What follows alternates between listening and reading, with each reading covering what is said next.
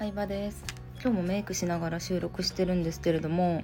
自分で自分の機嫌を取る自分で自分のテンションを上げるスキルってすごい大事だなって思うんですよね。特にまあ会,、まあ、会社員でも自営業をやっててもそうなんまあ自営業は特にそうかな。誰かに怒られるっていうモチベーションうんじゃなく上司から何か言われるっていうモチベーションじゃなくて自分でねこうモチベーションを維持していかなきゃいけないので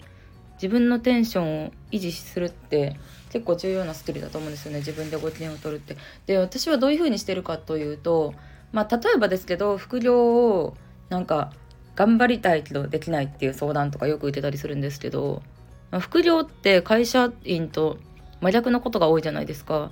例えば会社やったら上司から言われた仕事をするどの仕事をするっていうのは基本選べなかったり職種も選べなかったりすると思うんですけどでも副業だったら自分の好きなジャンルに取り組めるっていうメリットが一番ありますよね。自由度があるからこそ自分で選べる。まあただその分責任も伴ってくるわけなんですけれどもでも会社でねこうやりたいことができひんなとか思ってる人にとっては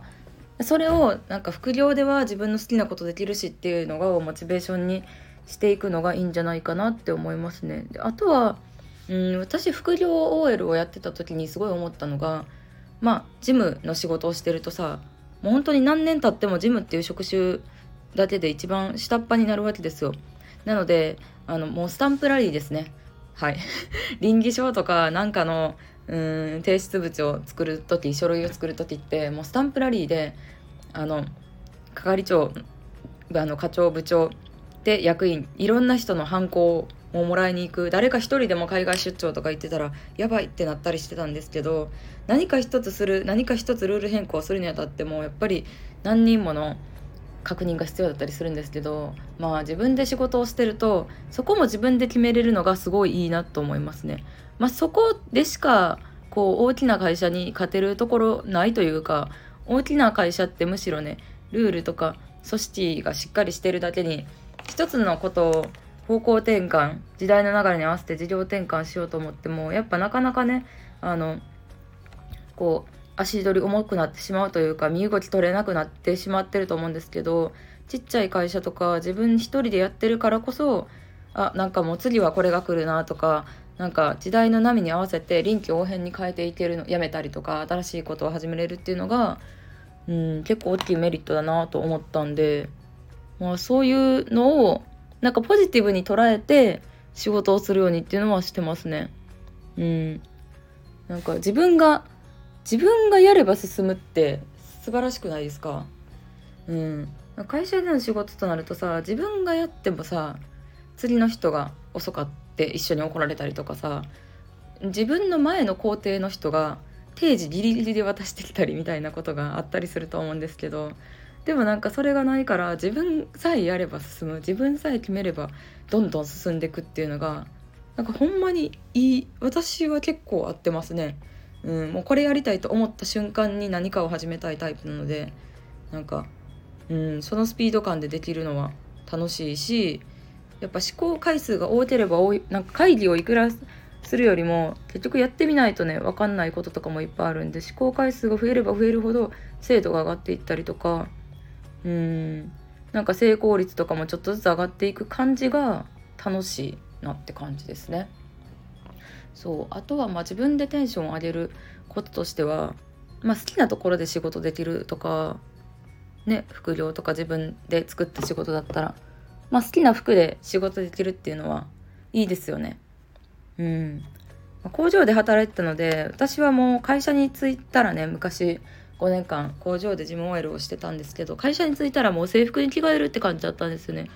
制服になんか銀行員のお姉さんみたいな制服に安全靴とかあの何ですか作業服を基本着てるって感じで。なのであのあんまり明るい髪色とか爪とかもネイル派手すぎて怒られたことも普通に2回ぐらいありますね。しかも役員に怒られてめちゃめちゃビビりましたけどうん。あの本部製造本部役員のあのめちゃめちゃ怖い人に怒られてなんかそんな基本的なことで怒らせんといてみたいな感じで言われて。で私を指導してくれてた何個か上の先輩も一緒に怒られてっていう最悪なことはありましたけどまあ環境ですよね。確かに工場ってミスが許されないしみんな同じもの同じ制度でルール守って安全面とかも守ってやらなきゃいけないんでそういう服装から見た目から細かいルールを決めてるの分かるんですけれどもでも場所が変われば別に茶髪にすることぐらい何の悪いことでもないっていう風になったりするんでなんかその違う真反対の環境を副業で作れたのはほんまにうん良かったなというかね。なんかそれさえも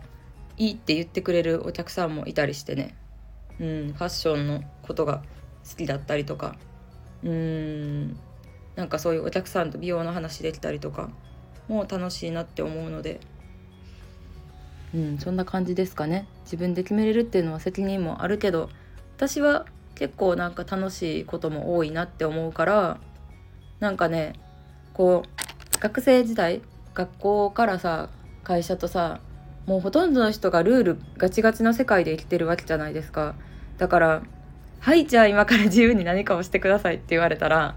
戸惑ってしまうんですよ。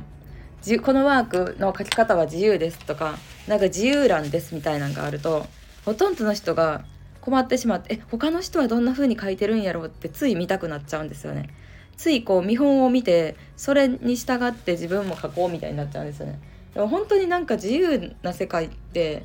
それぐらいある意味難しいというか、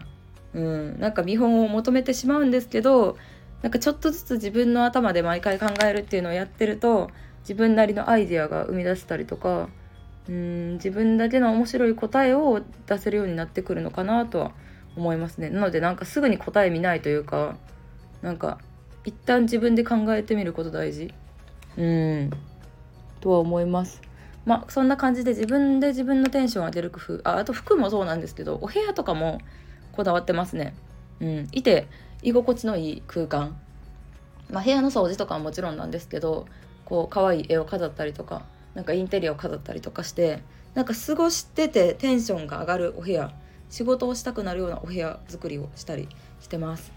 はい。まあ誰もね機嫌は取ってくれないわけですよ。赤ちゃんでもない限り。なので自分で自分の居心地のいい環境うん居心地のいい人間関係自分で作っていくしかないなって本当に思うのでまあまたこういう話はいろいろなところでしたいなと思います。今日も聞いてくれてありがとうございました。バイバイ。